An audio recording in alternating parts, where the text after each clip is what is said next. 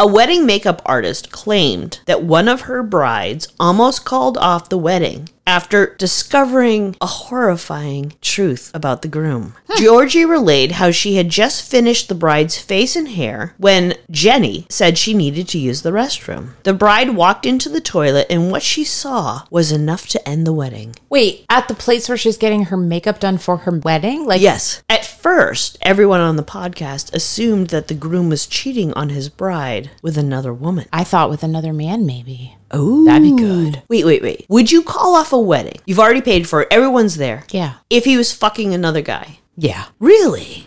Fucking anyone right before your wedding is, is like a not a yeah, good sign. I guess. See, It's that's not a why good I sign. shouldn't date. It's true. It's true. Fucking another guy feels okay to me, but I, I'm understanding. I'm hearing Yeah. what you're Yeah. saying. It's it's just it's the timing is not appropriate. but Georgie then said it was much worse.